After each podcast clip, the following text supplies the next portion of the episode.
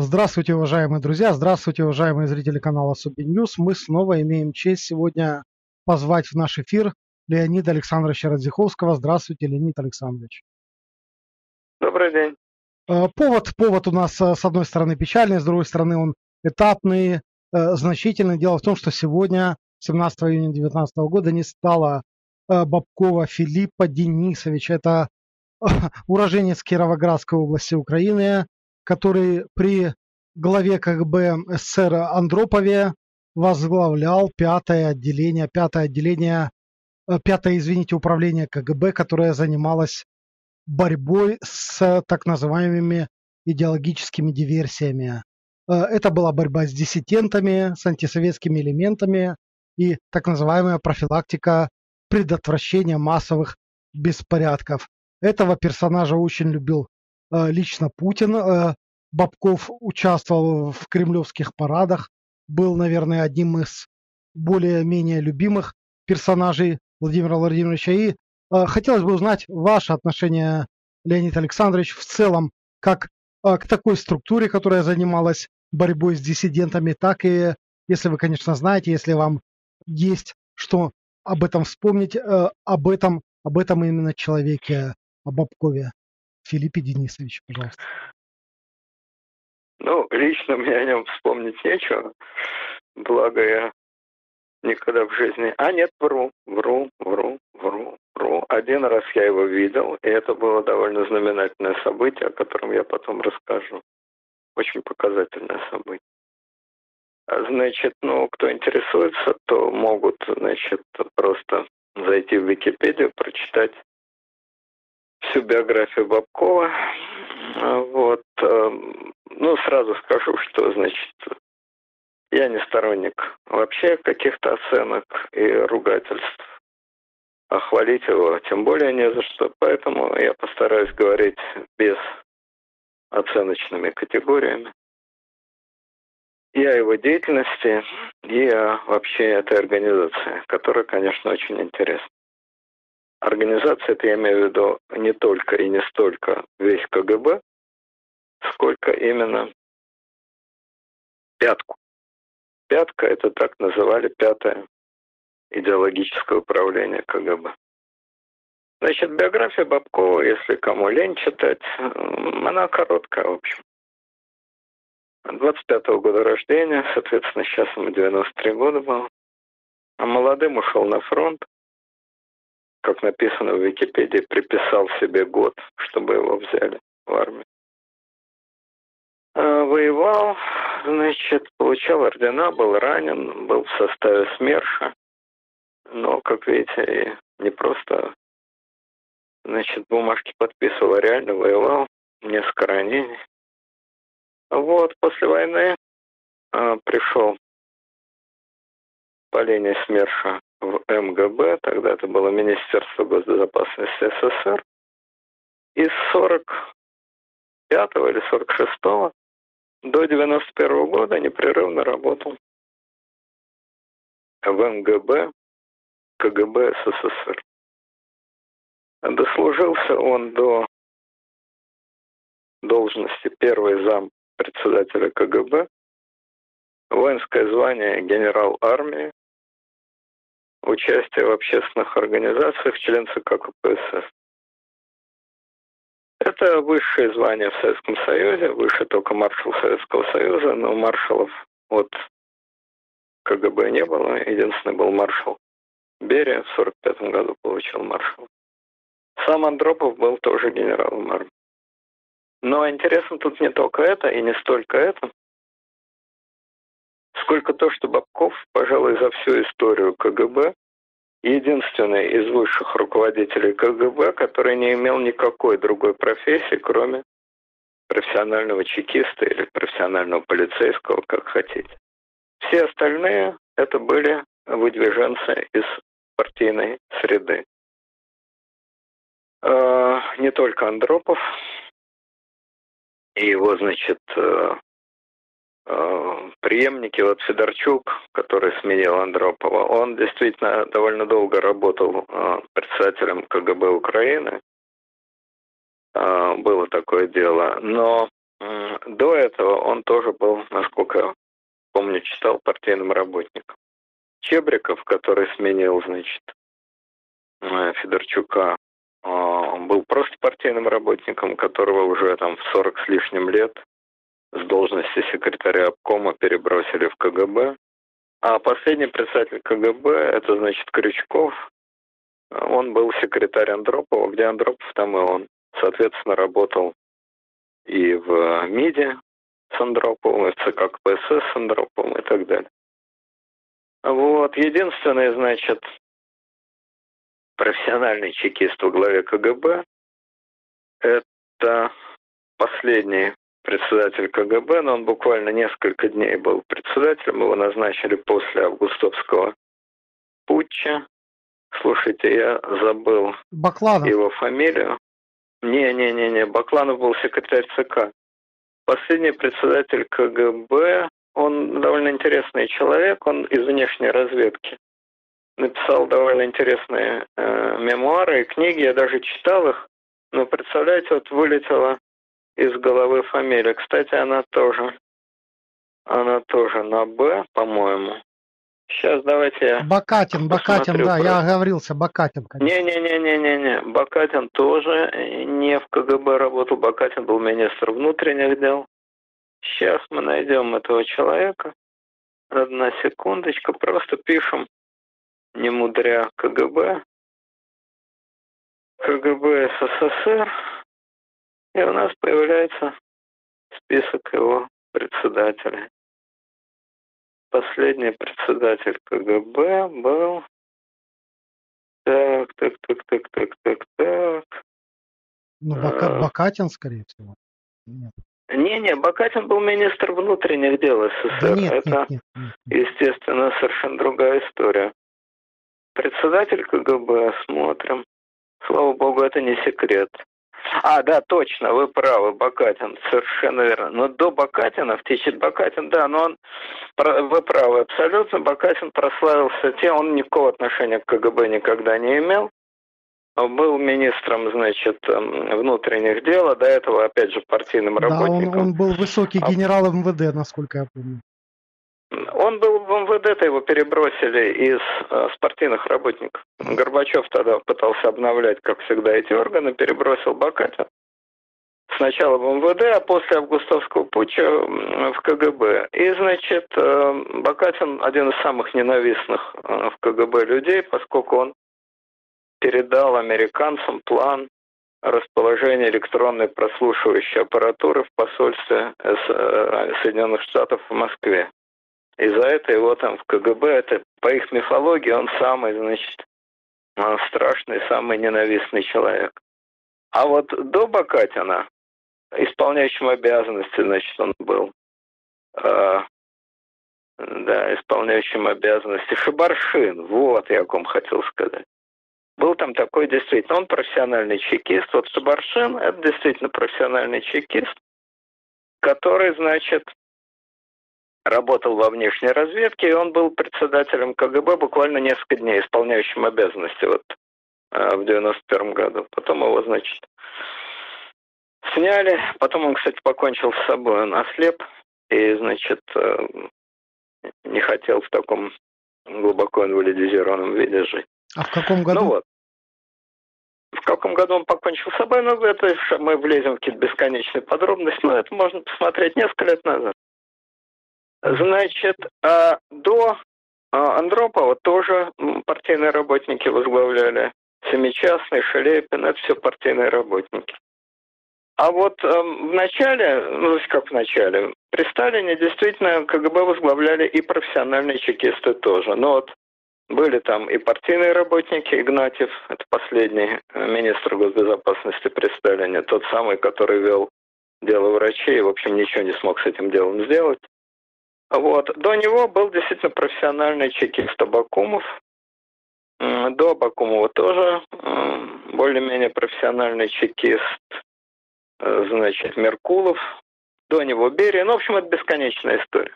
Короче говоря, после 1953 года не только председатель КГБ, но и первые зампреды были партийными работниками. Их из партийных органов перебрасывали вечно укреплять КГБ. Логика здесь была простая.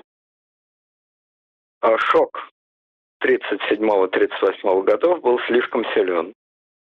И одна из главных проблем, которая была в партии, заключалась в том, что ни в коем случае нельзя упускать партийный контроль. Органы нельзя предоставлять самим себе, органы должны быть под четким партийным контролем, и во главе органов должны стоять профессиональные партийные работники. А уже там этажами ниже, там могут быть и профессиональные полицейские. Это, конечно, крайне глупая на самом деле логика. Шок 1937 года понятен, страх понятен, но логика глупая, потому что как раз и в 1937, и в 1938 органы находились под строгим партийным контролем. Все, что они делали, они делали только по приказу партии, а отнюдь не посол для собственного развлечения. Тем более, что тогда практически всех главных палачей 1937 года самих перестреляли. И никакой радости они от этого не получили. Просто партийный контроль был личным контролем одного единственного человека, генсека ЦК ВКПБ Сталина. Вот и все. Это и был партийный контроль. А после 1953 года контроль был уже, так сказать, коллективный. Но на самом деле проблема была не в том, партийный контроль, не партийный контроль, а в том, что это был общий шок вот 37-38 год, это был общий шок всей советской номенклатуры, от которого она не оправилась до самого своего конца. И прежде всего, кстати, это был шок даже не партийных органов, а именно чекистов. Потому что, повторяю, их перебили гораздо плотнее, чем в любой другой организации. Практически все руководство НКВД было уничтожено, причем несколько раз были уничтожены руководители до Ежова, руководители Ежовского периода, которые сами террор осуществляли, и многие руководители Бериевского периода. Поэтому кто-кто, а КГБ было в наибольшем ужасе от периода 37-38 годов. Им оно досталось страшнее всех. Это, естественно, не снимает э, с палачей ответственность, но по факту они были от этого дела в ужасе. Значит, закон о КГБ, кстати, закон это был секретный, что интересно. Его опубликовали только в 90-м, что ли, году. Закон был принят в 54 году. И в этом законе прямо говорилось, что КГБ организация беззаконная. Вот прям четко написано, черным по белому. Почему? Потому что там было написано, что КГБ – это орган партии. Не правительство, не Верховного Совета, а орган партии. Но юридические права самой партии КПСС нигде, никогда обозначены четко не были в советском законе. В 1977 году приняли Конституцию, где было написано, что партия – руководящая и направляющая сила государства. Но руководящая и направляющая сила – это пустой треп, пропагандистское клише. Какие конкретно права и обязанности у партии от секретаря парткома на заводе до первого секретаря ЦК КПСС прописано там не было. Соответственно, и КГБ, орган, который работает под партией, на партию, при партии, орган беззаконный по определению. Его права и обязанности были такие же вне законные, как и самой партии. Вот, это такой вроде бы формальный, подумаешь, крючкотворство какое-то. И так понятно, что партия могла все, и КГБ могло все. Да, это крючкотворство в некотором смысле, определять, искать их формальные функции. Но отсутствие такого крючкотворства говорит об одной простой вещи, что в Советском Союзе не было государственного права. Была форма права по понятиям. По понятиям все знали, что такое КГБ, что такое вызов в КГБ. Собственно говоря, ничего не знали. Знали, что это страшно, что это большие проблемы, что это большая опасность. Вот что знали. А уж что именно страшно, какую статью тебе пришьют и как это будет, это дальше растворялось по понятиям. Это тоже понятийное право, которое и сегодня действует и в России, и, наверное, в значительной степени на Украине и в других странах СНГ, хотя формально все прописано. И органы власти, у которого и есть неопределенные и неограниченные права, такого на бумаге такого органа власти нет. А фактически власть по понятиям, конечно, в значительной степени осталась. Вот, значит, э, биография Бабкова, э, еще раз повторяю, уникальна именно тем, что он был единственный непартийный работник в этой среде, но с другой стороны он был как бы и партийный работник, потому что возглавлял он именно идеологическое управление, обязанность которого была следить за соответствием значит, э, идеологии тому, что реально делается в стране. Если, опять же, вы почитаете хотя бы статью о нем в Википедии, то вы узнаете много интересного. Это сплошные детективы. Ну вот, например, э, известное дело о теракте, который был в Москве в 1977 году. В 1977 году в Москве взорвали поезд метро. Не бог весь какой теракт, по нынешним временам погибло там ну, 5 или 10 человек, немного.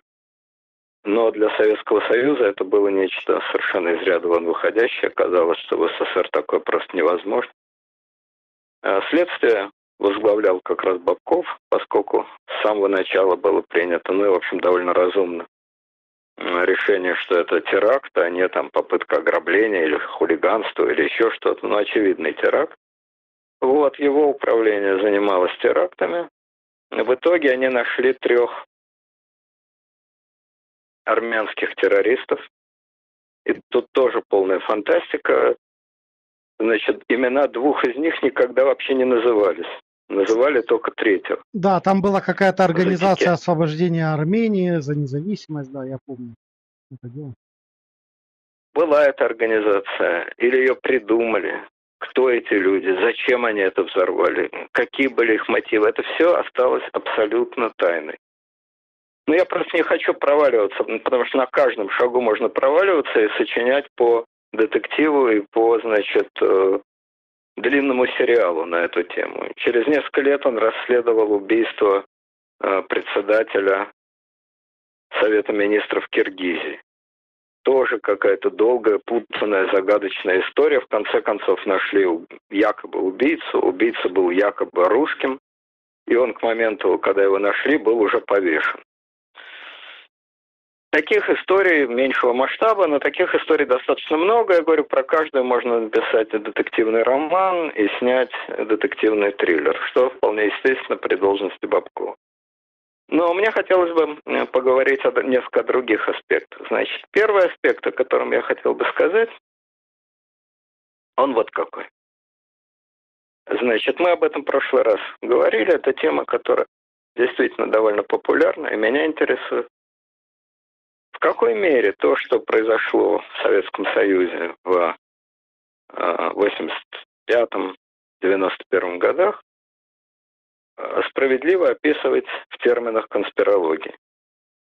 Значит, народная молва, народная конспирология в этом смысле абсолютно четкая и твердая. Спросите любого, ну почти любого человека, он вам без запинки скажет, что, естественно, это заговор американцев, ну, если не американцев, то мировой закулисы, Рокфеллеры, Ротшильды, Бабельбергский клуб, одно слово что стоит. Ну, евреи, в общем, какие. Какой-то международный заговор. К каковому заговору подключились предатели из руководства ЦК КПСС во главе, естественно, с Меченым, то есть Горбачевым. И вот они за американские деньги развалили Советский Союз. Это твердое, абсолютное убеждение огромного большинства бывших советских граждан. Кстати, не только в России, я гораздо чаще и гораздо яростнее эту точку зрения отстаивают, например, а, таксисты из Средней Азии. Вот. Не очень четко они говорят по-русски, но смысл абсолютно твердый. А причем многие из них даже не являются большими сторонниками Советского Союза. Они просто констатируют как факт. Ну, факт, что развалили вот предатель. Есть другая, противоположная конспирология. Конспирология, так сказать, диссидентов. Да, распад Советского Союза – это, несомненно, результат заговора, но заговора вовсе не мировой закулисы Рокфеллеров и Ротшильдов, а заговор самой номенклатуры, каковая советская номенклатура хотела захватить государственное имущество, которым она управляла, она хотела его приобрести в собственность. Вот я в прошлый раз, собственно, об этом рассказывал, о том, почему, с моей точки зрения, эта теория есть полная чепуха, она не подтверждается фактами и так далее. Ну и третий вариант конспирологии, который фактически связан со вторым, что да, это заговор, но заговор не всей номенклатуры, а прежде всего заговор КГБ. КГБ, значит, э, не очень понятно почему, но вот такое уж оно КГБ, оно, значит, хотело захватить всю власть, тесно им было под партией, это один вариант. Второй вариант, что они э, были то же самое связаны с теневиками, с э, всякими дельцами и тоже рвались к собственности. В общем, по тем мотивам, по другим мотивам, но факт заключается в том, что факт заключается в том, что КГБ организовывала то, что называется перестройка. И Горбачев, выдвиженец КГБ, не зря же ему покровительствовал никто иной, как Андропов. Вот это такой заговор КГБ. Значит, с этой точки зрения интересно посмотреть на биографию Бабкова, как-никак одного из высших руководителей КГБ, причем руководителя именно политического управления КГБ. На его биографию после распада Советского Союза, то есть когда, так сказать, чекистский заговор увенчался в той или иной степени успех. Биография это откровенно жалкая. К моменту распада Советского Союза генералу армии Попкову было 65 лет. Он создал аналитическую службу в такой организации под названием «МОСТ». Значит, фирма, а, которую возглавлял Владимир Гусинский. Вот НТВ, то самое великое и прекрасное НТВ, где были куклы Шендеровича, где были куклы Киселева. Куклы Киселева – это вот политические эксперты. Сейчас это куклы Соловьева, а тогда это были куклы Киселева. Приходили в студию, что-то там обсуждали, где действительно была хорошая, сильная информационная служба. Вот этот самый э, канал НТВ был частью группы «Мост», возглавлявшейся Гусинским. Другой частью было «Эхо Москвы», то самое «Эхо Москвы», ну и были там еще по мелочи всякая ерунда, там какие-то довольно бессмысленные э, печатные издания, э, журнал «Итоги», по-моему, который, в общем, никаких итогов там не было, и э, газета «Сегодня», в которой я имел счастье работать. Кстати, там была довольно жесткая цензура. Надо было все время обслуживать какие-то коммерческие скандалы Гусинского. Вот, значит, НТВ и вся группа «Мост», они были такие в то время, в 90-е годы, максимально прозападные и пролиберальные. А аналитическую службу, значит, моста а, создал Топков. Причем не просто вот создал, он туда натащил уйму своих подчиненных из пятого идеологического управления КГБ. Такой вот симбиоз. Ну, естественно, знающие люди усмехались, скептически подмигивали и говорили, ну, все понятно, все же ясно, кто реальный хозяин моста. Если на одной чаше весов генерал армии Бабков, член ЦК партии, весь его аппарат огромный, сливки этого аппарата, а на другой чаше весов некто Гусинский, форцовщик, э, неудавшийся театральный режиссер и, по-видимому, с большой вероятностью агент Бабкова в прошлом, или как минимум состоявший у него на связи. Ну, все же понятно, кто владелец, а кто так, пришей пристегни. Просто Бабков – это теневой владелец НТВ. А я никогда в эти разговоры не верил, хотя часто их слышал. И вот как раз моя единственная встреча с Бабковым окончательно развеяла все сомнения на этот счет.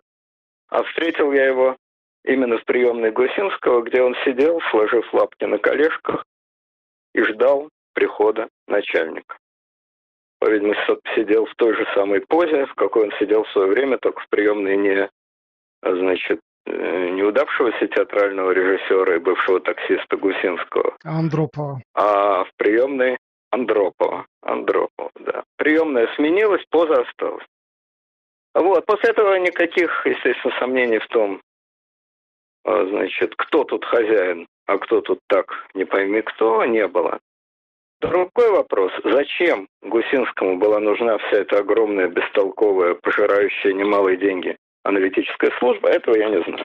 По-видимому, записная книжка Бабкова, где значились, естественно, все артисты, все писатели, все э, диссиденты в разных качествах значились. Кто как его сексоты, кто как доверенные лица, кто как враги, но про, про всех у него была информация. Поэтому это... Наверное, были какие-то интересные видосики там тоже в закромах, да? Ну, все наверняка было. Все наверняка было. Видимо, это Гусинского вдохновляло. А может быть, и это не менее вероятно, а может быть и более вероятно. Просто э, тщеславие Нувариша, э, тщеславие Нувариша было удовлетворено тем, что вот у него самый такой страшный, самый грозный, самый-самый-самый Бабков приемный сидит, и что у него есть какая-то тайная организация у него, у Гусинского. Та же самая конспирология, только в анекдотическом варианте и оплаченная из своего кармана. Собственно говоря, непроизводительные расходы, вот все эти аналитические службы и так далее, непроизводительные расходы и стали причиной финансового краха группы МОЗ.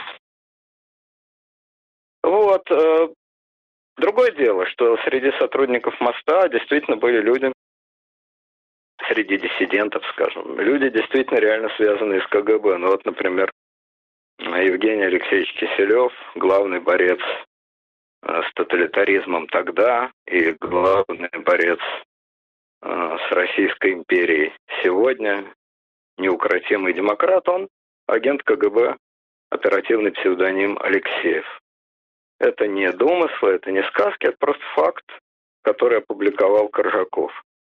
Коржаков был взбешен тем, что Киселев постоянно на него наезжает, и он сделал преступление, Коржаков, служебное преступление, то есть просто взял из архива КГБ справку, что делать запрещено категорически в любой спецслужбе. Он это сделал, взял и опубликовал.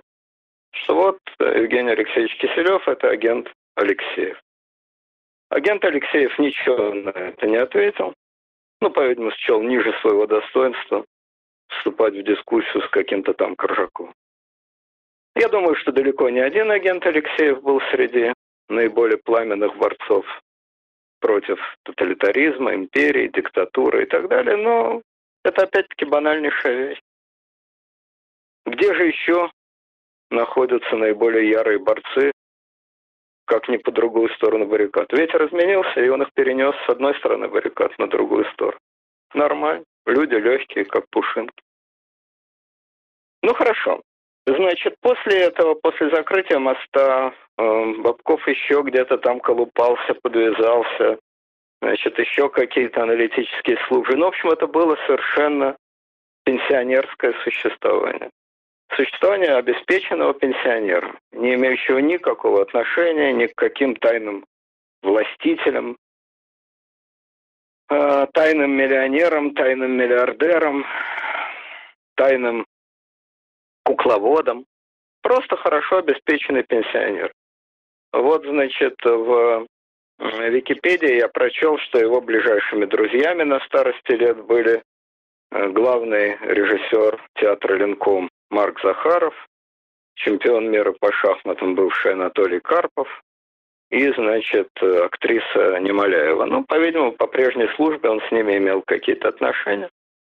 Совершенно не факт, что они были его секретными сотрудниками, но имел какие-то отношения, кому-то чем-то помог. Это были его близкие друзья. Э, больше того, я посмотрел в той же Википедии даже семейную историю Бабкова. Ну, тоже, ну да, хорошо обеспеченные, выше средний класс.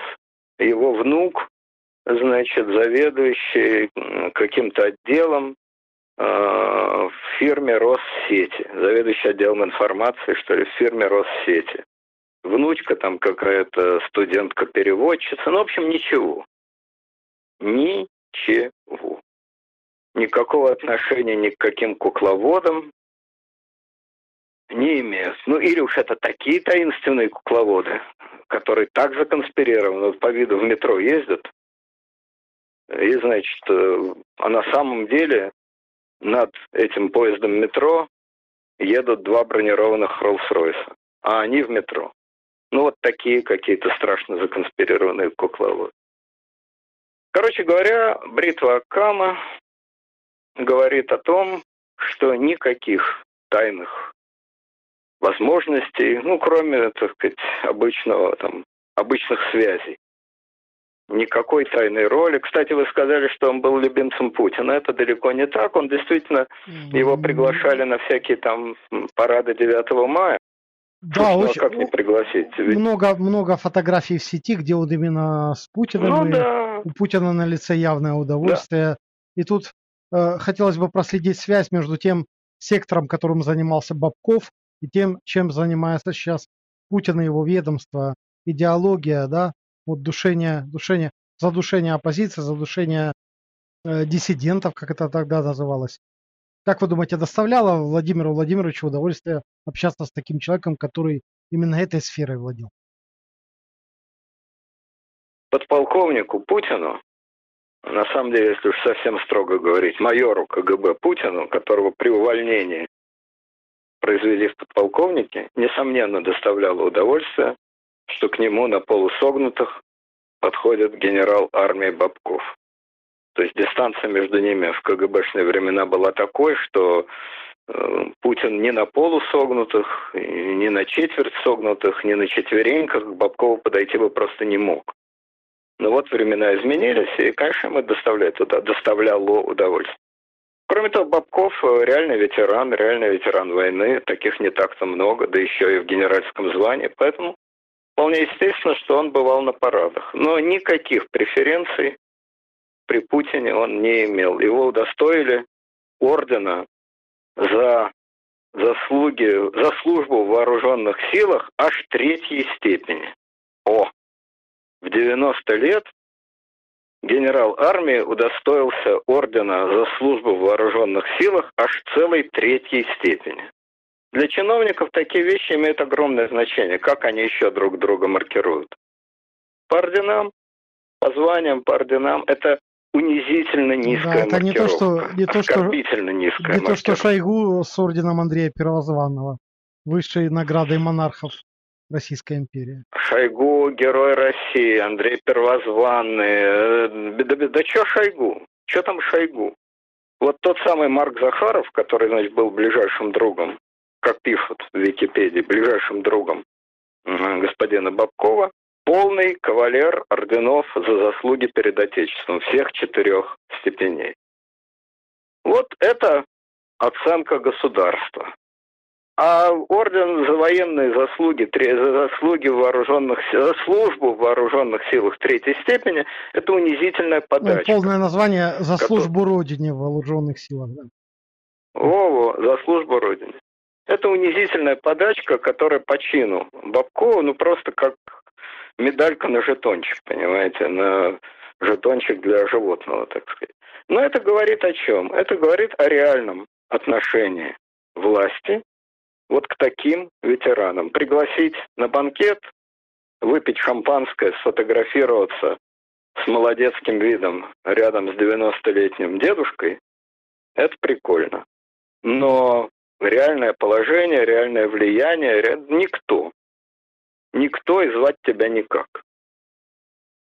Так устроена бюрократическая система. Нет в ней никаких таинственных орденов и иезуитов, которые, значит, передают свою таинственную власть. А есть с ней формальные чины, ордена, ну и, разумеется, связи с верхним начальником. Понятно, что люди, которые не имеют вообще никаких званий, там, допустим, а, Юрий Ковальчук, вообще званий не имеет, орденов не имеет, а влияние имеет. Или там Тимченко, орденами обнесен, а вот влиянием не обнесен. Но у Тимченко, у Ротенберга, у Ковальчука, Э, Леонид Александрович, а вы читали вот, эти вот, читали вот эти вот версии по поводу Политбюро 2.0? Когда кто-то уходит, да, кто-то... да, Политбюро, это все полная чушь, никакого Политбюро, естественно, нет. Принимая решение, меньше всего Путин советуется. Звонит э, Тимченко и спрашивает, Ген, как ты думаешь, э, подписывать мне договор с американцами или нет? Потом звонит Ротенбергу и спрашивает, Аркаш, твое мнение какое? Будем э, давать паспорта э, жителям Донецкой области или не будем? Как ты считаешь? Естественно, нет никакого политбюро, естественно, ни с кем Путин не советуется. То есть советуется, он, конечно, советуется, экспертов и советников навалом. Но решение принимает он один. Вообще идея о том, что существуют неформальные, но все определяющие клубы, это из области болезненной конспирологии. Если такой организации формально нет, то в бюрократическом государстве она просто не может рулить. Могут быть влиятельные фавориты, пожалуйста, но в пределах своей сферы, да. Когда речь идет о раздаче стройподрядов, то Ротенберг их гребет как эскалатор. Когда речь идет о продаже нефти, то нефтетрейдер Тимченко берет сколько хочет. Это пожалуйста. Но политические и государственные решения не принимают никакие закрытые, открытые и так далее клубы. А отставной э, генерал Бабков ни в открытые клубы, ни в закрытые клубы, ни в клубы друзей Путина, ни в клубы друзей друзей Путина никаким боком не входил и не вписывался. Поэтому легенда о таинственной руке КГБ и о таинственных заговорах, и о таинственных кукловодах, это такая же конспирологическая байка, как байки про э, Рокфеллеров, Ротшильдов, заговор номенклатуры и так далее. История выглядит гораздо проще, гораздо объективнее и гораздо нагляднее. Хотя заговоры в ней, несомненно, бывают. Естественно, политики не выбалтывают все, что они думают вслух, без вопросов. Но вот таких заговоров, как их рисует конспирология, таких заговоров в истории не замечено. Кстати, о конспирологии. Значит, вот теперь я хотел бы еще несколько слов сказать о, собственно, профессиональной деятельности э, генерала Бабкова. Значит, что такое КГБ? С одной стороны, это обычная тайная полиция, которая есть во всех странах мира, во всяком случае во всех больших странах. Наверное, в Дании и даже в Венгрии таких организаций, наверное, нет. А в Соединенных Штатах, Англии, Франции и так далее, они, естественно, есть. Это прежде всего разведка, шпионаж э, технологических секретов, создание агентов влияния, узнавание политических секретов и так далее. Ну, в общем, то, что называется внешняя разведка. В КГБ этим занималось первое главное управление, первый главк. Вот. А затем это борьба с иностранными шпионами. Если у нас есть разведка, то у них есть разведка. Следовательно, у нас должна быть и разведка, и контрразведка, это очевидно. Это борьба с иностранными шпионами, борьба с террористами. Естественно, сейчас это первостепенное значение приобретает. Ну и некоторые специфические совершенно функции. Ну, например, безопасность на особо важных объектах. Вот в КГБ был, и сейчас наверняка есть в ФСБ, отдел, который называется «Безопасность атомной промышленности». Очевидно, что такой отдел необходим. Безопасность каких-то других сверхважных объектов. Объектов, которые, значит, жизнеобеспечением занимаются, военных объектов и так далее. Но это все совершенно очевидные вещи. Значит, в сталинском НКВД понятно, что была империя рабского труда под названием ГУЛАГ. 25 управлений было в этом ГУЛАГе. После смерти Сталина она ликвидирована. И хотя заключенные в СССР продолжали работать, в частности на лесоразработках, но эта вся лавочка перешла в Министерство внутренних дел, Главное управление исправительно-трудовых колоний, исправительно-трудовых лагерей. Вот там были все эти лесные лагеря, лагеря железнодорожного строительства и так далее. То есть империя ГУЛАГ, она из а, КГБ ушла в МВД. Но главное в КГБ, то, что определяло специфику КГБ по сравнению с ЦРУ, ФБР, английскими организациями Ми-5, Ми-6 и так далее, была совсем в другом. Она была именно в том, чем занимался господин Бабков. Идеология. Товарищ Бабков. Да, идеология. Ни в одной западной стране идеологического управления в, КГ, в секретной полиции нет и быть не может. Поскольку в западных странах, так же, как сегодня в России, по крайней мере официально, нет никакой идеологии. Какая идеология? Выборы, вот вся идеология. Если у вас террористическая организация, которая хочет сорвать выборы, кого-то убить там и так далее, это другой вопрос. Но это отдел борьбы с терроризмом, который к идеологии отношения не имеет. Вы можете быть за правительство и против правительства. Вы можете отрицать частную собственность или быть апологетом частной собственности. Вы можете верить в Бога или не верить в Бога. Вы можете быть гомосексуалистом или гомофобом. Это ваша проблема. Никого они не касаются. Советский Союз был э, государством абсолютно противоположным. Это было идеологическое государство, стержень которого составляла именно идеология. Следование догматам вполне определенной идеологии, которая называлась, как известно, марксизм-ленинизм, хотя к марксизму не имело вообще никакого отношения. А что касается ленинизма, то это понятие настолько противоречивое и широкое, потому что Ленин разные вещи в своей жизни написал и сделал, что оно вообще лишено это, как говорится, пустое множество. Там внутри непонятно что. Кроме учения о диктатуре, да. Диктатура, да. Но диктатура кого, чего, дальше уже начинается длинный спор. Тем не менее, значит, в Советском Союзе Советский Союз был теократическим государством. Но теократическое государство это вот, допустим, в Италии была такая э, папская область большая область, в центре которой находился Рим, которая управлялась Папой Римским. То есть область, которая официально возглавляла католическая церковь. Вот примерно таким же теократическим государством был атеистический Советский Союз. Но атеизм – это малая часть идеологии, а другие части идеологии, они известны. Это отрицание частной собственности, Соответственно, борьба против незаконного обогащения, а любое обогащение было незаконным, борьба против валютных операций, этим, кстати, тоже КГБ занималось. Это вера во всепобеждающее учение партии и так далее, и так далее. Вот было два сорта идеологических жрецов.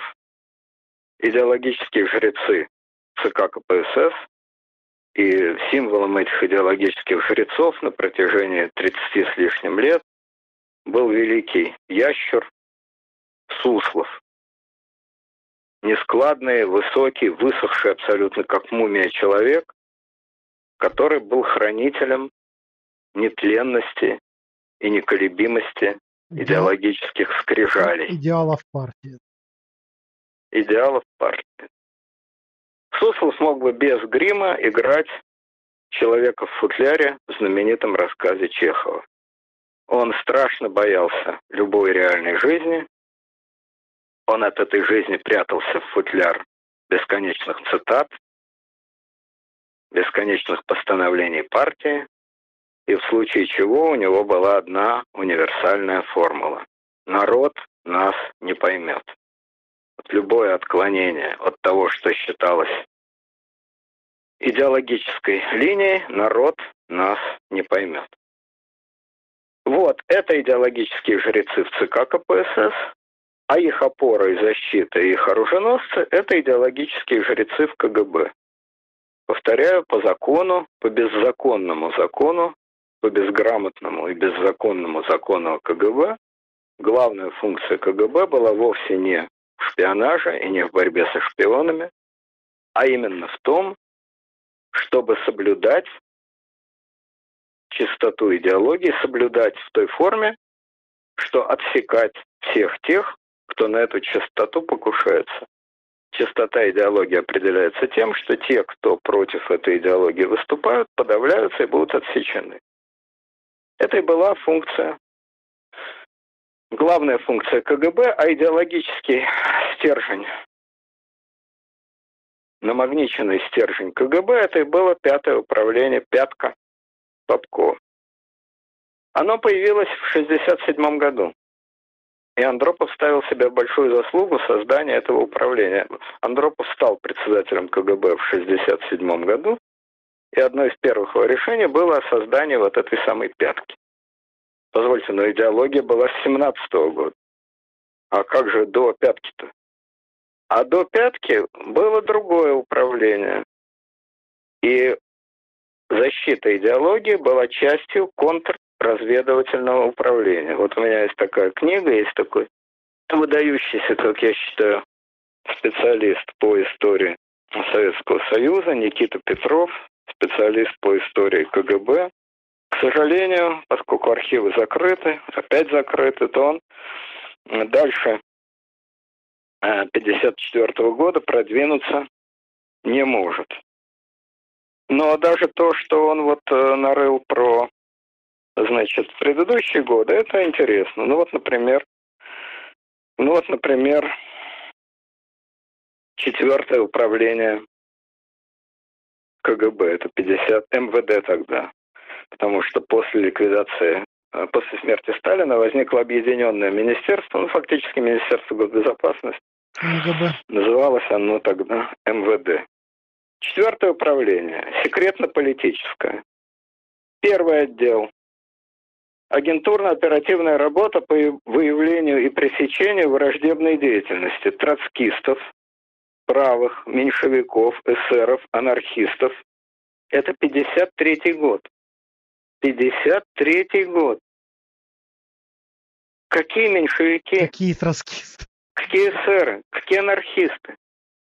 Представляете, сколько бездельников сидело в этом управлении, выдумывало справки о борьбе с анархистами и эсерами. Второй отдел. Это уже поживее. Агентурно-оперативная работа по выявлению и пресечению враждебной деятельности националистических элементов и организаций. За исключением Украины, Белоруссии Прибалтики. Значит, ну понятно, Средняя Азия, там Грузия и так далее, и так далее. А, значит, э, а Украина, Прибалтика и прочее, они находились в ведении первого главка. То есть там все, значит, э, бюрократически расписано. И вот, наконец, третий отдел четвертого управления. Агентурно-оперативная работа по выявлению и пресечению враждебной деятельности антисоветских элементов среди интеллигенции.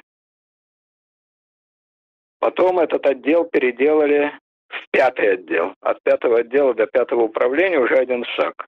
Вот это специальный отдел, который занимался выявлением агентурно, как там сказано, агентурно-оперативной работой. Агентурно-оперативной работой по выявлению, значит, вот таких настроений среди интеллигенции. Пятый отдел четвертого управления, который потом плавно превращается в пятый главк. Андропов считал своим большим достижением, что он вывел эту работу из контрразведки и превратил в отдельное управление. В чем смысл, кроме чисто бюрократического? Смысл в том, что контрразведка само слово зловещее и практика зловещая. То есть это говорит о том, что сразу враги и сразу сажать. Собственно говоря, секретно-политическое управление. Это наследник самого свирепого отдела еще с 30-х годов, секретно-политического отдела Главного управления госбезопасности. Это те самые люди, которых иначе, чем палачами назвать невозможно, которые организовывали все процессы. Естественно, их всех, еще раз повторяю, расстреляли, кого не расстреляли, повышибали, но зловещая аура осталась. И вот Андропов считал своим достижением, что мы это вообще, это направление выводим из контрразведки и превращаем в отдельное управление, главная цель которого не ловить, а профилактировать, вызывать на профилактические беседы. Ну, то есть Стукач на вас написал, что вы рассказали антисоветский анекдот. И вам должны не дело шить, э, что от антисоветского анекдота до намерения убить Леонида Ильича один шаг. Нет. Вас вызовут, с вами проведут беседу, поговорят по-хорошему. Вот, я думаю, откуда трогательная дружба Бабкова с э, многими деятелями литературы и искусства. Поговорили по-хорошему, предупредили. Вот, так сказать, функция этого самого пятого управления, этой пятки. Но это в идеале, конечно. А в реале ничего общего с этим не было. Кого-то и предупреждали, кого-то профилактировали, кого-то сажали, кого-то провоцировали. Потому что всякая организация имеет тенденцию расширяться. Пятый главк очень быстро стал. Пятое управление очень быстро стало пятым главком, то есть главным управлением.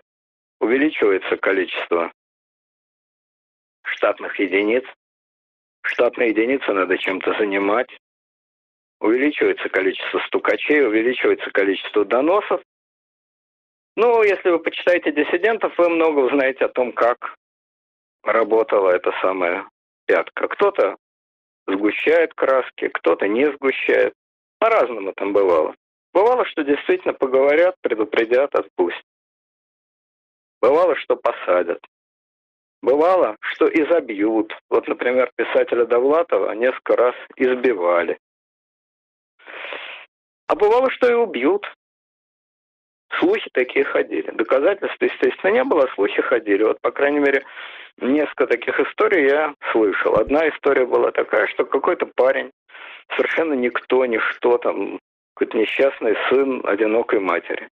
Он приехал к Сахарову, пробился к нему на квартиру, и что-то там бла-бла-бла-бла-бла-бла, что он просит Сахарова помочь ему уехать за границу. Ну, Сахаров в мемуарах пишет, что я его предостерег, мне не понравилась его экзальтация, его аффектация. Я ему сказал, что сидите вы лучше тихо, не шумите, не суетитесь, подайте заявление об отъезде. Парень еврей был. Подайте заявление об отъезде в Израиль и уедете. Что вам лезть в диссидентские дела? Ваша цель уехать. Ну и сидите, чем тише будете сидеть, тем скорее уедете. Нет, я хочу там заниматься, пресс-конференция, то все, пятое, десятое. Ну и вот вам пресс-конференция. Поехал от Сахарова домой, он жил где-то не в Москве. Его на всем ходу вышвырнули из электрички. Случайно, хулиганы. Это же проверить невозможно. Понятно, что письменного приказа э, обращения Бабкова. Уважаемый Юрий Владимирович, прошу вашего разрешения в рамках оперативного мероприятия провести активное мероприятие Разрешаю. Подпись, печать. Ясно, что такого нет и быть не может. Такие приказы не отдаются на бумаге. Так. Посмотрели друг на друга и поняли друг друга. На каком уровне отдаются такие приказы? От черта. Кто исполнители? Кадровые сотрудники, какая-то нанятая шпана. Мы никогда не узнаем авторы детективов могут сочинять свои детективы сколько их душе угодно. А может, действительно совпадение. Может, правда шпана из, тамбура выкинула. Так ведь тоже бывает. Бывает. Пойди проверь. Вот. Такого рода деятельностью охраной идеологической чистоты страны. Такой пояс идеологического целомудрия.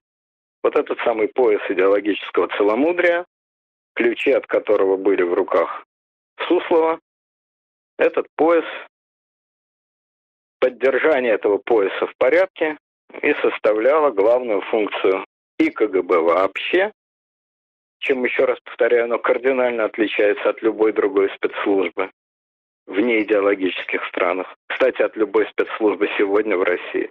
В России сегодня нет идеологии. Вот, э, от любой другой спецслужбы в неидеологических странах оно отличалось кардинально. Теперь, значит, в связи со всем вышесказанным вопрос.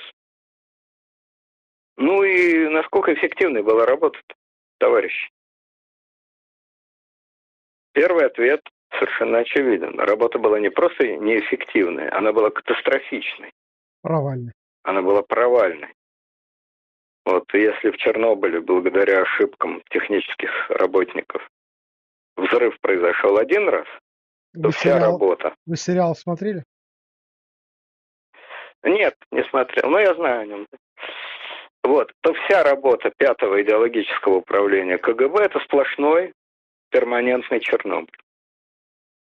Советская идеология превратилась в посмешище.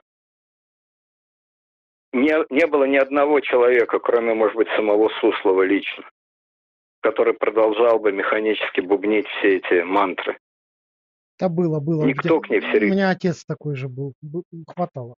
Ну, Нет, ну, я ну, как, э, одного я, Пятое управление КГБ, она постаралась, чтобы этих людей осталось очень мало, да. Объект для, для анекдотов скорее. Да. Значит, э, фигурально, конечно, не один был Суслов.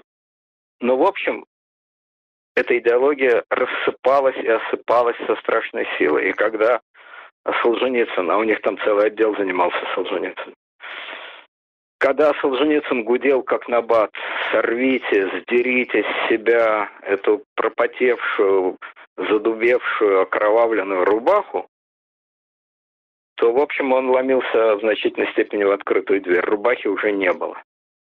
Был такой внешний поводок, трясущийся внешний поводок в трясущихся лапках э, господина Суслова, товарища Суслова.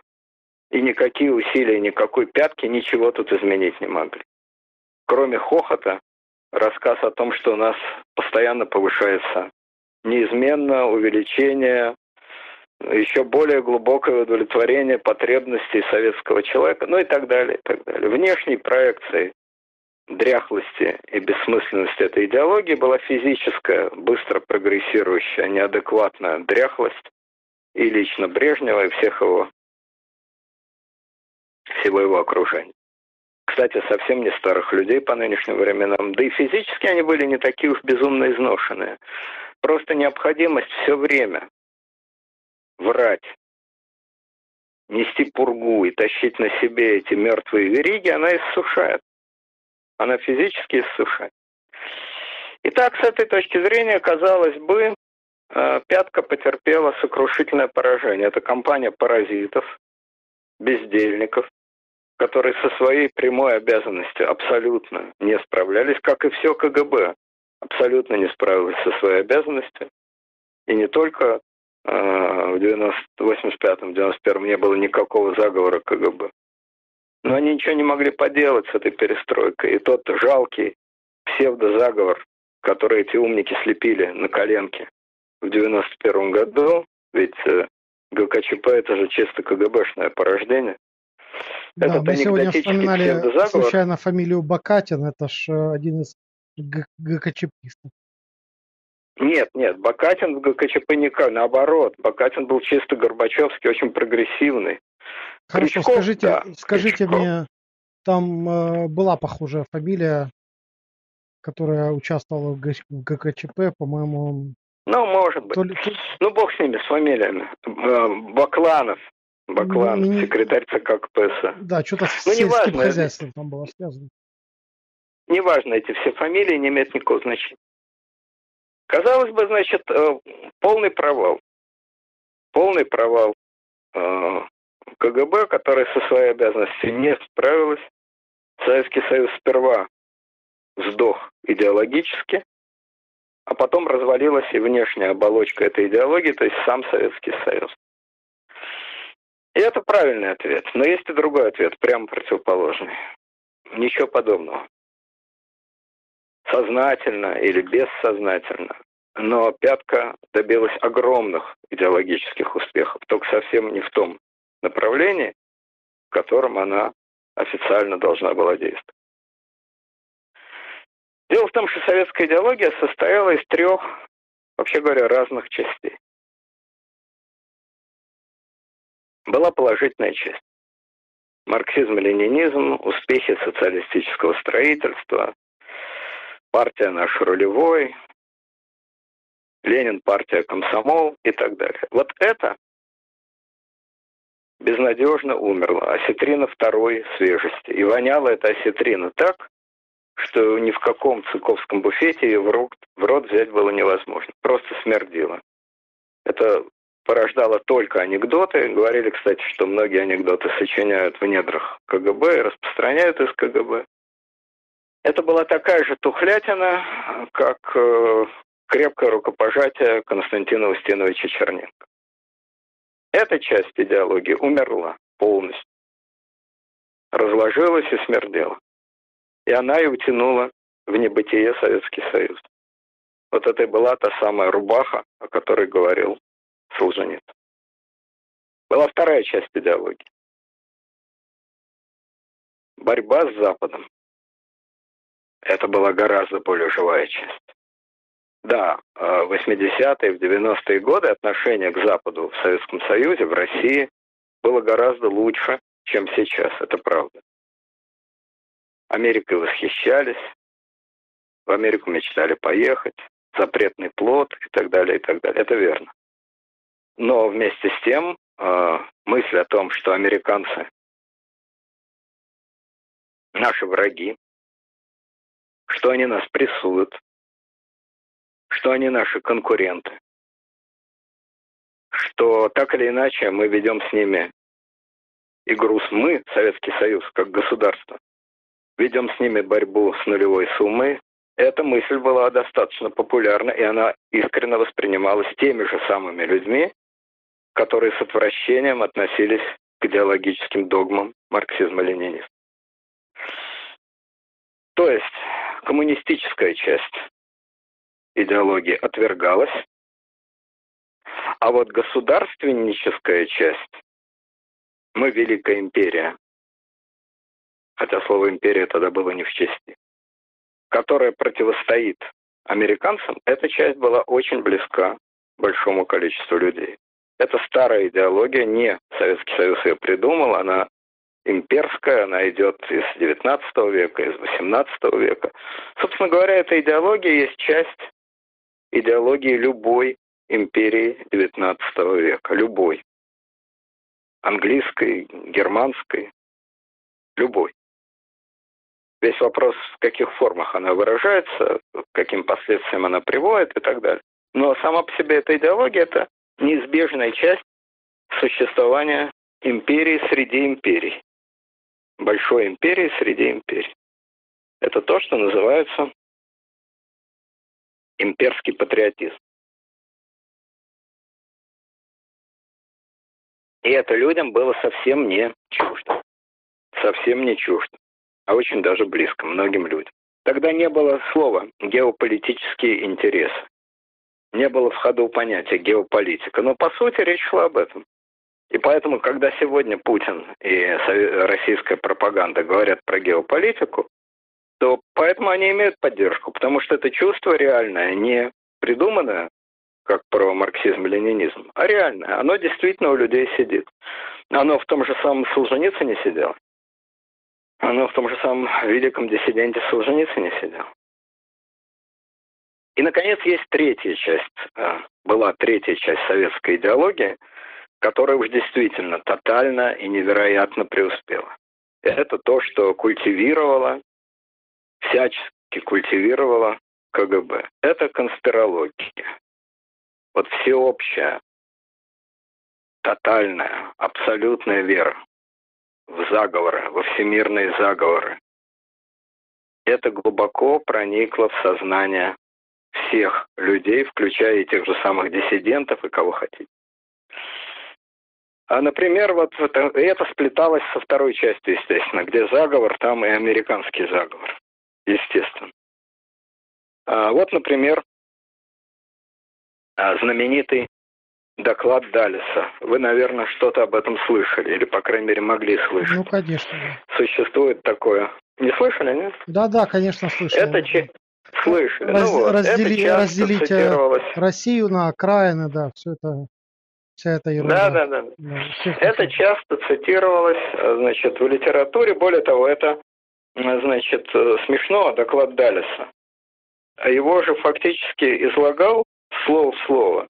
Герой очень популярного тогда фильма. Юлиана а, значит, э, а?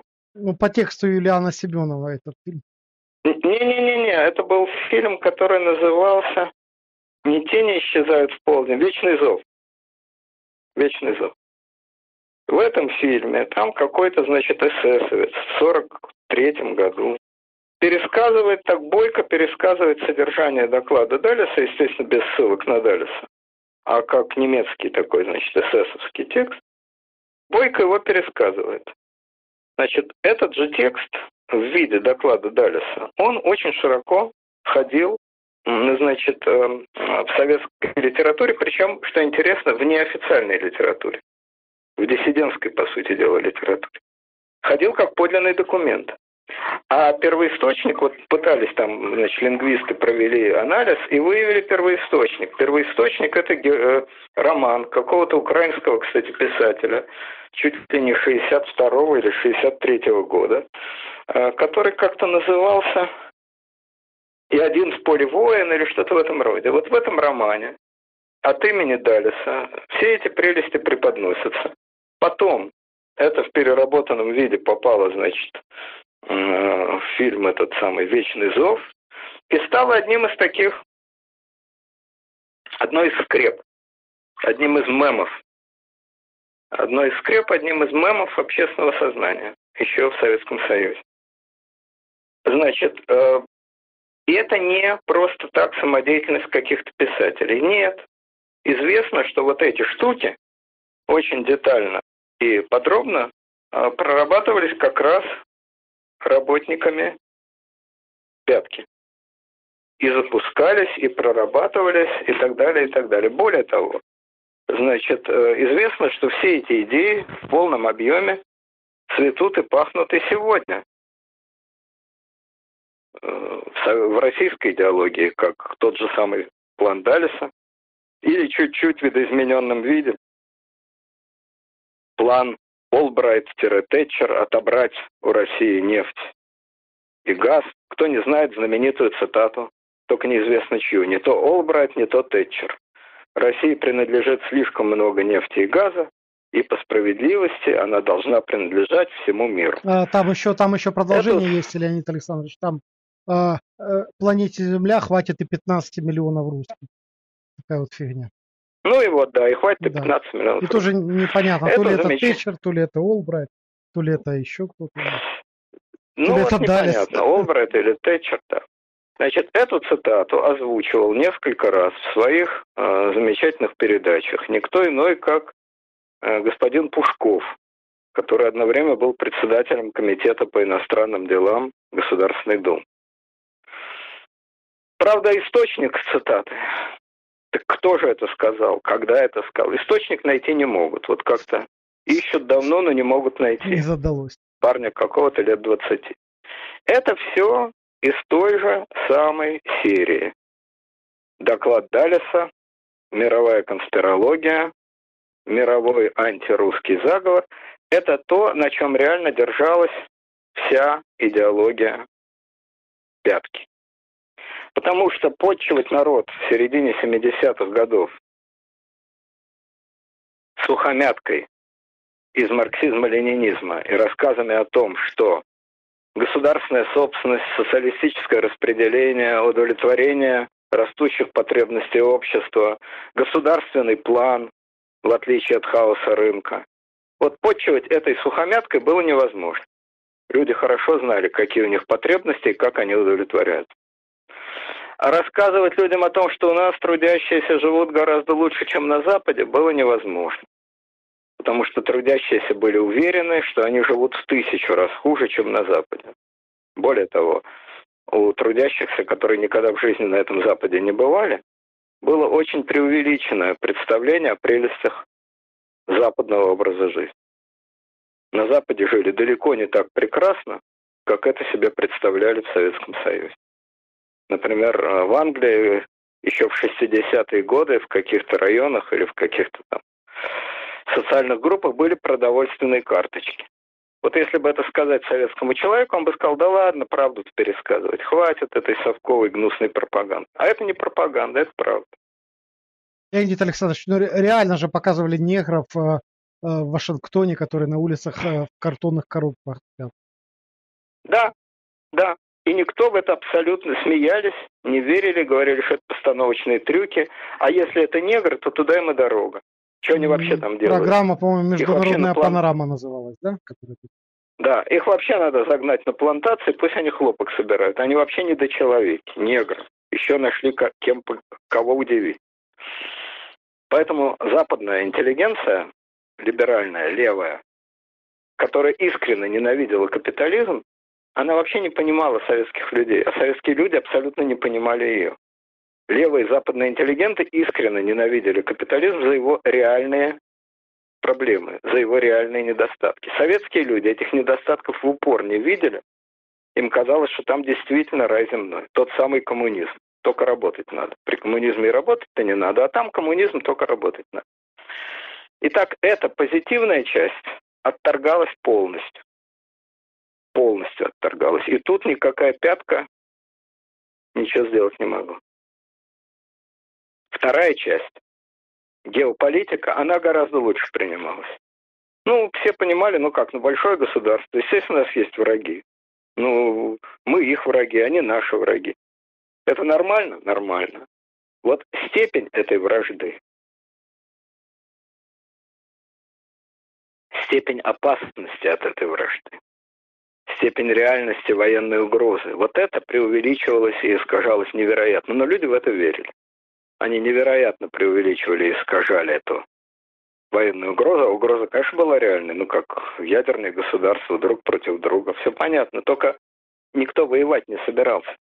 Ни при каких условиях.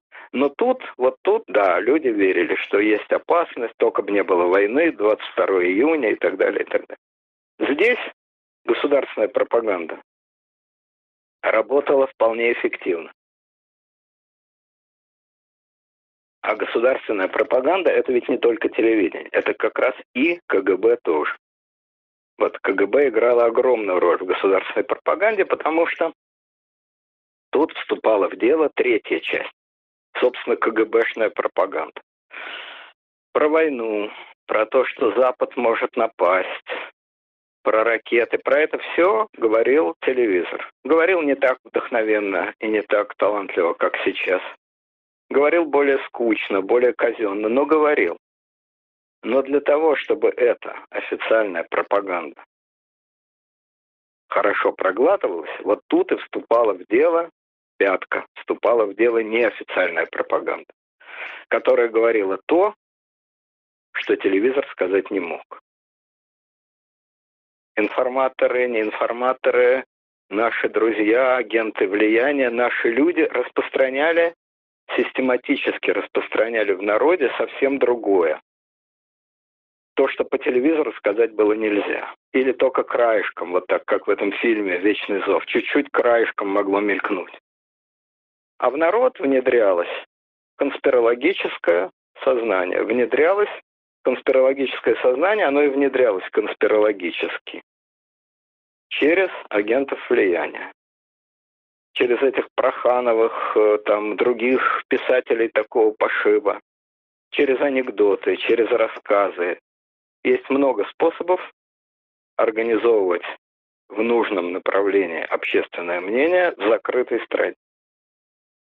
Государственная идеология состояла из трех слоев. Верхний лакировочный официальный слой с лицом Михаила Андреевича Суслова. Даром не нужно. Второй слой военно-патриотический с лицом Дмитрия Федоровича Устинова. Мы должны быть сильны, военная угроза, 22 июня и так далее. Вполне воспринималось.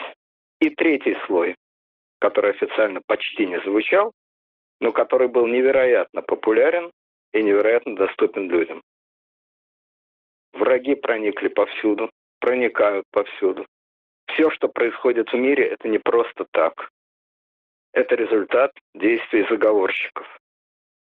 Среди этих заговорщиков были и традиционные евреи и масоны, э, еще из протоколов сионских мудрецов, и Ротшильды Рокфеллеры, и ЦРУ, и э, этот самый Даллес, и какие-то, значит, хитрые спекулянты, которые связаны с ЦРУ. Черти кто.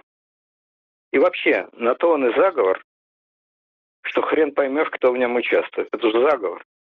Но идеология, что есть, что все не просто так. Что все не просто так. Что за всем стоят какие-то конспирологические номера. Эта идеология была очень популярна в СССР, как она популярна и везде. Самая подверженная конспирологии страна – это Соединенные Штаты. У них там такая конспирология развелась, что вообще... Причем это не заслуга ФБР. Вот если в СССР да это ладно, он, эм, централизовано... Э, компания Google, например, запретила э, конспирологические ролики на YouTube. Там с этим очень серьезно сейчас взялись за это. Ну вот, раз запретили, то это говорит о том, насколько это популярно, насколько это распространено, что это превратилось в проблему, так? Вот, это во всем мире распространено. Но в СССР, как в централизованном государственном обществе, где общества как такового нет, а все делает государство, это шло централизованным порядком через ту же самую пятку. Это подпирало идеологию изнутри. И вот эта часть осталась в полном объеме. Народная конспирология, которая теперь совершенно открыта, вот тогда это делалось как бы тайно, как бы через людей, а сейчас это совершенно открыто несется из телевизора. Совершенно прямая конспирология, от откровенно бредовой там у Жириновского до чуть более прикрытой у других товарищей, но суть ее со времен пятки совершенно не изменилась.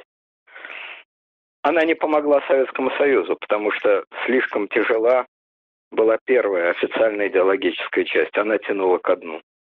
Невозможно было удержать официальную казенную идеологию. Плюс, конечно, э, империя была обречена. Разные республики тянули в разную сторону, и тут вопросов не было. Но она держит, вот эта идеология, вот эта вот антизападная конспирологическая идеология, это единственное, что сегодня хоть как-то составляет такую квази-идеологию, рзац идеологии российского государства. И это в полном объеме идеология той самой нетленной пятки. Я не хочу сказать, что ее распространяют только бывшие агенты пятки. Разумеется, нет. Такое утверждение само является примером конспирологического бреда? Разумеется, нет. Но то, что она там была взлелеяна, детально прописана, проработана, любовно выращена, ну, как вот микробы выращивают в пробирке, и вброшена, так сказать, в водопровод и разошлась. Это факт. Так что я бы не говорил, что значит, пятка полностью провалила свои функции. Она провалила функции по защите КПСС и власти КПСС. Свою главную функцию она полностью провалила, это точно. Но это была безнадежная функция. Защитить КПСС было нереально. А защитить Советский Союз было чуть более реально, но тоже нереально, потому что, как выяснилось, без этой мертвой рубахи КПСС Советский Союз не существовал. Распался и расползся. Ну, судьба любой империи.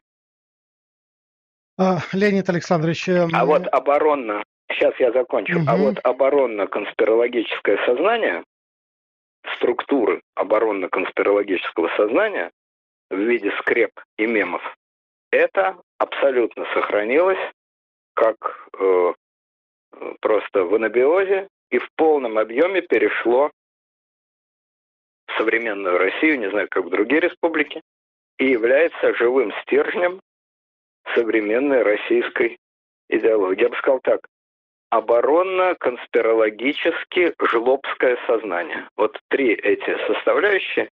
Оборонное, потому что на нас нападут враги. Конспирологическое, потому что враги тайные и изнутри нас захватывают. И жлобское, потому что за всем этим стоит совершенно определенный взгляд на людей. Все только за деньги, Естественно, есть э, нации полноценные и неполноценные, ну и так далее, и так далее. В общем, вот такая идеология ЛДПР, если хотите. Это, конечно, составляет важнейшую часть э, народной идеологии в нашей стране и сегодня.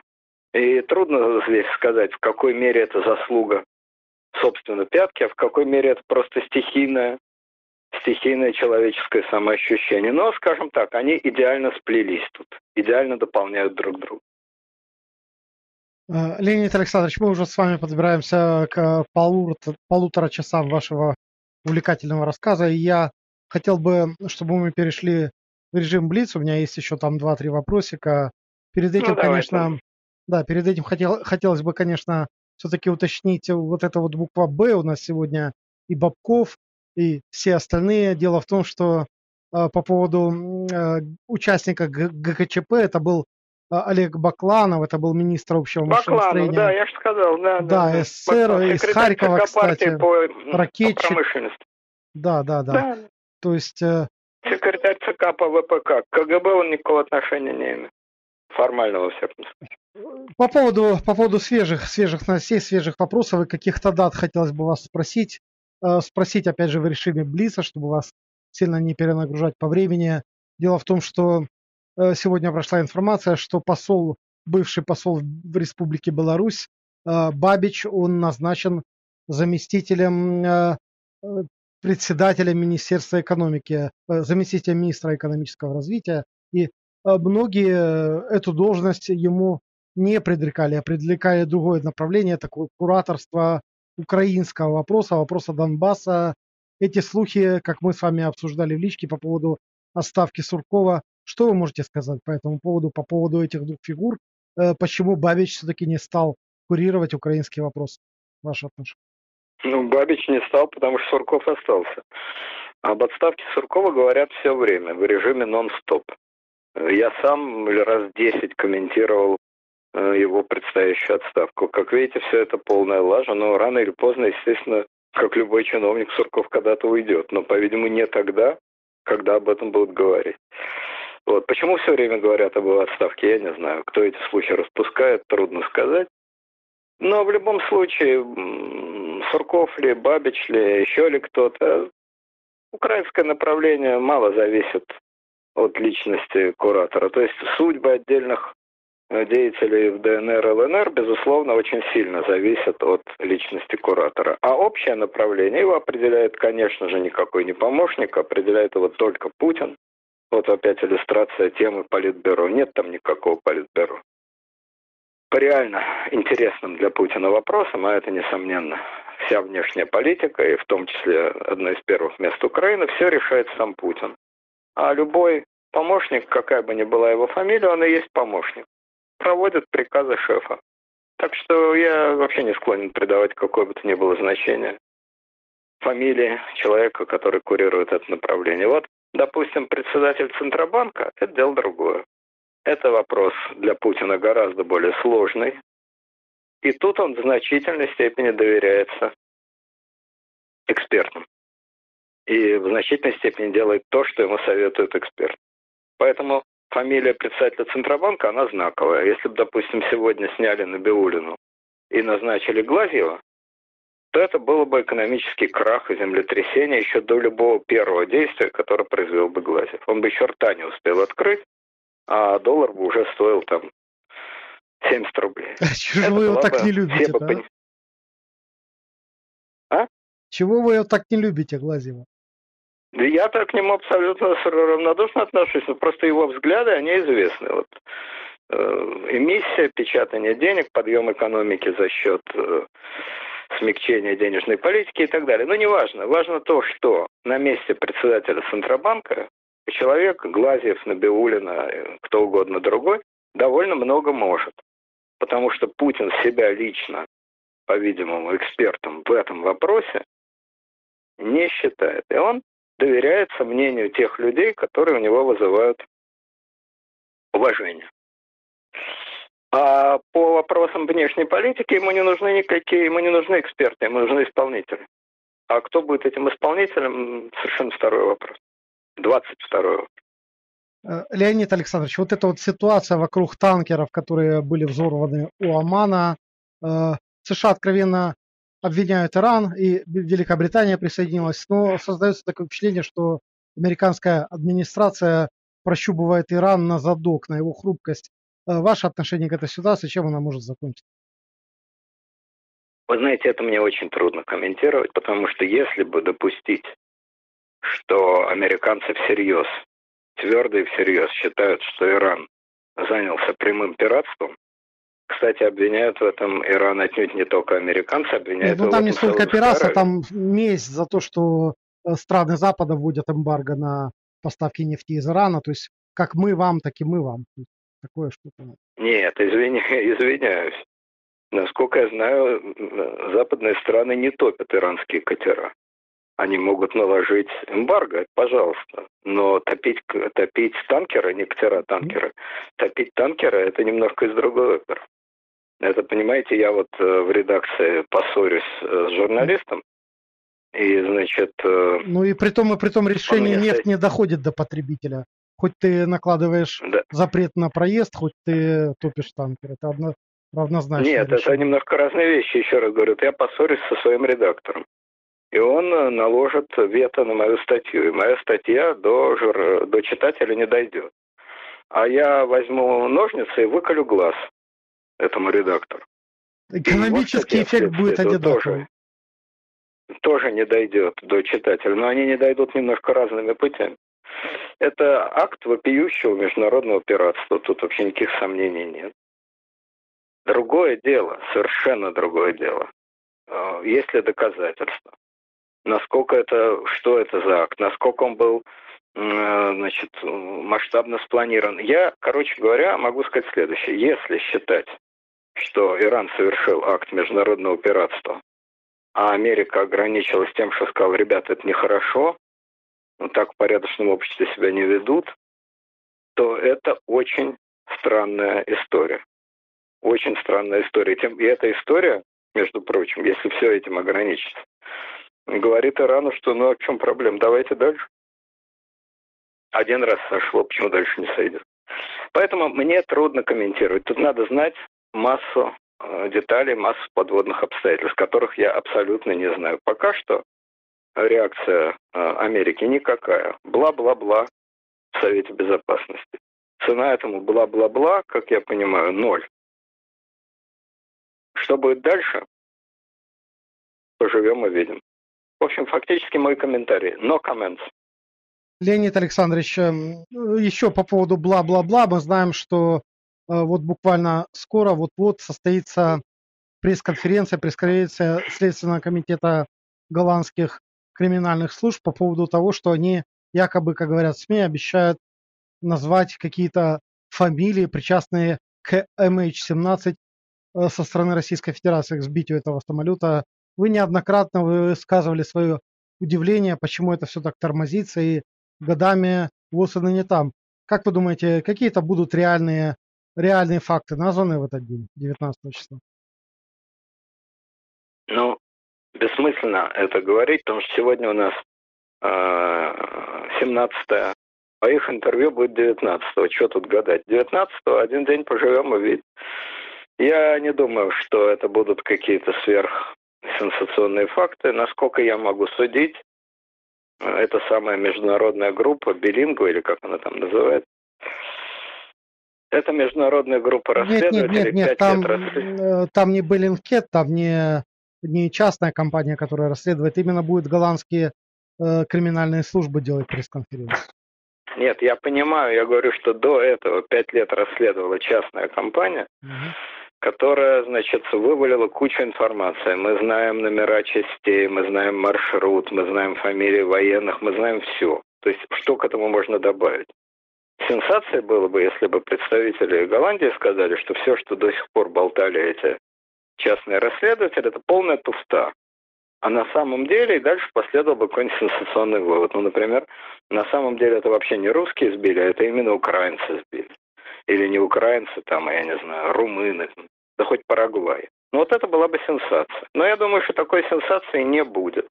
А они более или менее повторят то, что и так всем известно. Поэтому Я не жду какой-то сверхсенсационной информации от этой э, пресс-конференции, потому что эта частная компания разжевала все, что могла. Если эта частная компания врет, и их расследование просто выдумка, то тогда непонятно, что голландцы пять лет молчат.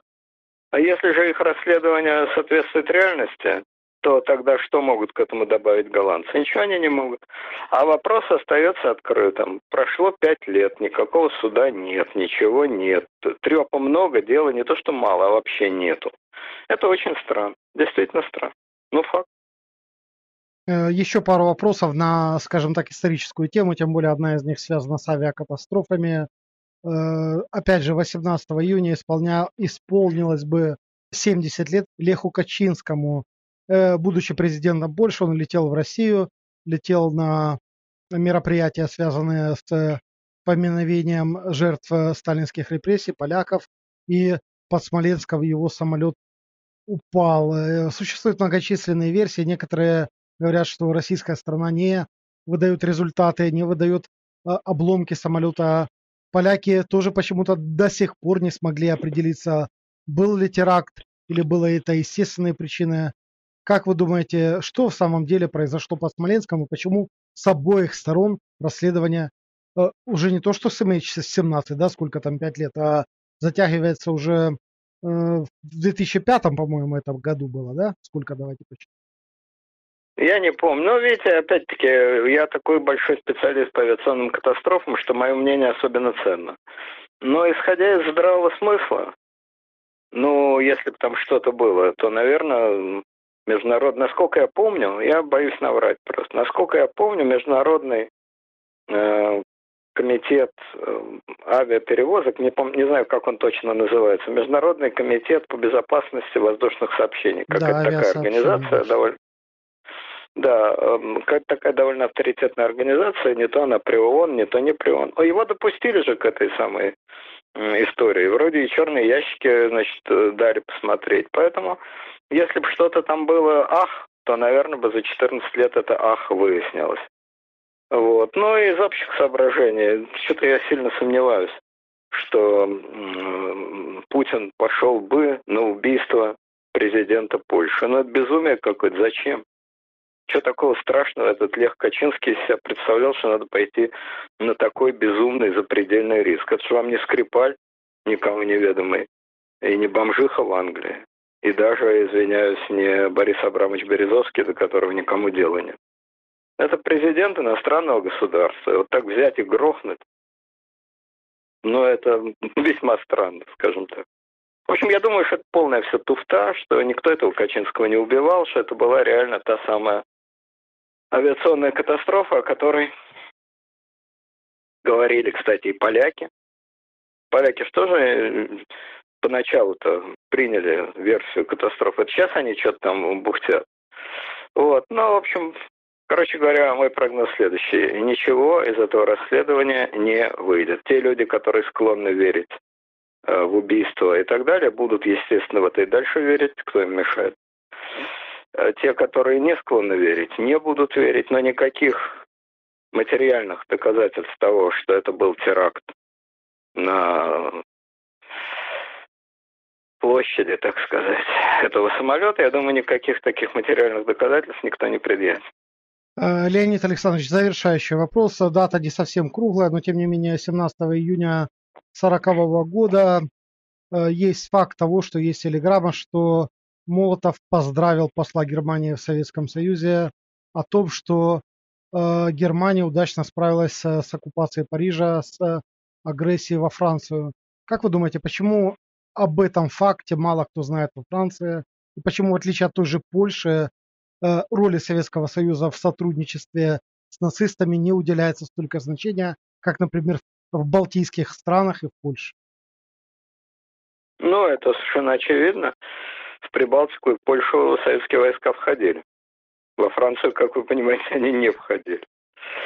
Никакого реального участия в войне Франции э, с Германией Советский Союз не принимал.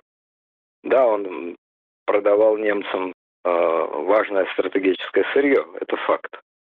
Но это все-таки совершенно не та история, что посылка войск и прямое участие. Пропагандистская поддержка немцев была, но она была довольно осторожная, надо сказать. И вот то самое поздравление э, в связи с тем, что немцы вошли в Париж, я прочитал то, что вот мне прислали. Значит, это ведь какое поздравление? Это Шуленбург, немецкий посол, посылает шифрованную телеграмму в Берлин, что у него, у Шуленбурга, была встреча с Молотовым, и Молотов его поздравил. Но это фигня. Поздравление это когда не Молотов на встрече поздравил, а когда газета «Правда» вышла под шапкой, наши союзники, ну и так далее, и так далее. Вот в 1944 году Советский Союз поздравлял действительно союзников с тем, что они вошли в Париж. Это правда, только это были англоамериканцы, а отнюдь не немцы. А в 1940 году, да, были статьи или нейтральные, или в поддержку немцев. Э, Германия и Советский Союз были, как известно, союзниками. Это был отнюдь не договор о ненападении. Сначала был договор о ненападении, потом был договор о дружбе. Соответственно, своих союзников поддерживали морально, но никаких официальных статей в советских газетах э, «Париж освобожден», «Немцы освободили Париж от проамериканской клики». Ничего подобного не было. А при встрече с послом ну, естественно, что Молотов его поздравил. Что он мог еще сказать? Мы в ужасе от того, что фашисты в Париже или вообще не заметили этого маленького события. Подумаешь, какой-то там Париж. Естественно, поздравил. Но это не официальное поздравление. Роль Советского Союза в войне на Западном фронте в 1940 году была нулевая. Гораздо меньше, чем, допустим, вот англо-американцы в 1941-1942 году поставляли по линии Ленд-Лиза много важного для Советского Союза оборудования. Вот это была серьезная поддержка. Поставки, которые шли из СССР э, в Германию в 1940 году, несомненно, были нужны Германии, несомненно, оказывали поддержку немецкой армии, но эта поддержка была, как пишут все историки, совсем не такая большая. Кроме того, надо иметь в виду, что немцы за это дело, естественно, платили. Вот. Так что роль Советского Союза как союзника, вялого, пассивного, но союзника Германии э, совершенно общеизвестна, очевидно. Мне вот один не вполне адекватный человек писал, что в СССР, в России же запрещено говорить, что э, Вторая мировая война началась 1 сентября 1939 года. В России же это секретная информация. В России же знают, что Вторая мировая война началась 22 июня 1941 года. Ну да, Вторая мировая война началась 22 июня 1941 года. И начал ее Кутузов Михаил Илларионович. Именно так в России разрешено говорить. Поэтому чем выдумывать всякую чепуху, все в России знают, когда началась Вторая мировая ну, война. Просто разделяют эти два понятия. Великой разделяют эти два понятия. Естественно, что в России всех интересует, и в России, естественно, всех интересует, и все считают настоящей войной только Великую Отечественную войну. Вот это правда. Все прекрасно знают про начало Первой мировой войны, кто интересует кому, кто не забыл школьный учебник. Вот кто помнит школьный учебник, прекрасно знает, что война началась в сентябре, что был договор о ненападении. По-моему, в учебнике школьном есть и про договор о дружбе. Но просто эта тема не педалируется, это правда. А война для Советского Союза, для жителей Советского Союза, конечно, война, в которой они участвовали, а не то, что было в Париже. Кстати сказать, уж если на то пошло, просто как исторический анекдот могу вам под занавес рассказать. В сороковом году Эренбург написал книгу известную, которая называлась «Падение Парижа». Максимально антинемецкую, антифашистскую, проникнутую ненавистью к нацистам, к немцам, к Гитлеру и так далее.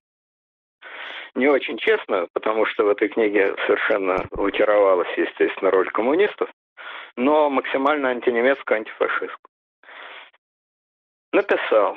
Значит, Советский Союз э, был связан договором о дружбе с Германией. Книга была максимально антинемецкая. Он ее понес в издательство. Издательство ее не принимали. И тогда, это было уже, по-моему, начало 41 года, он ее стал читать, просто главы из этой книги, на разных предприятиях, в институтах и так далее.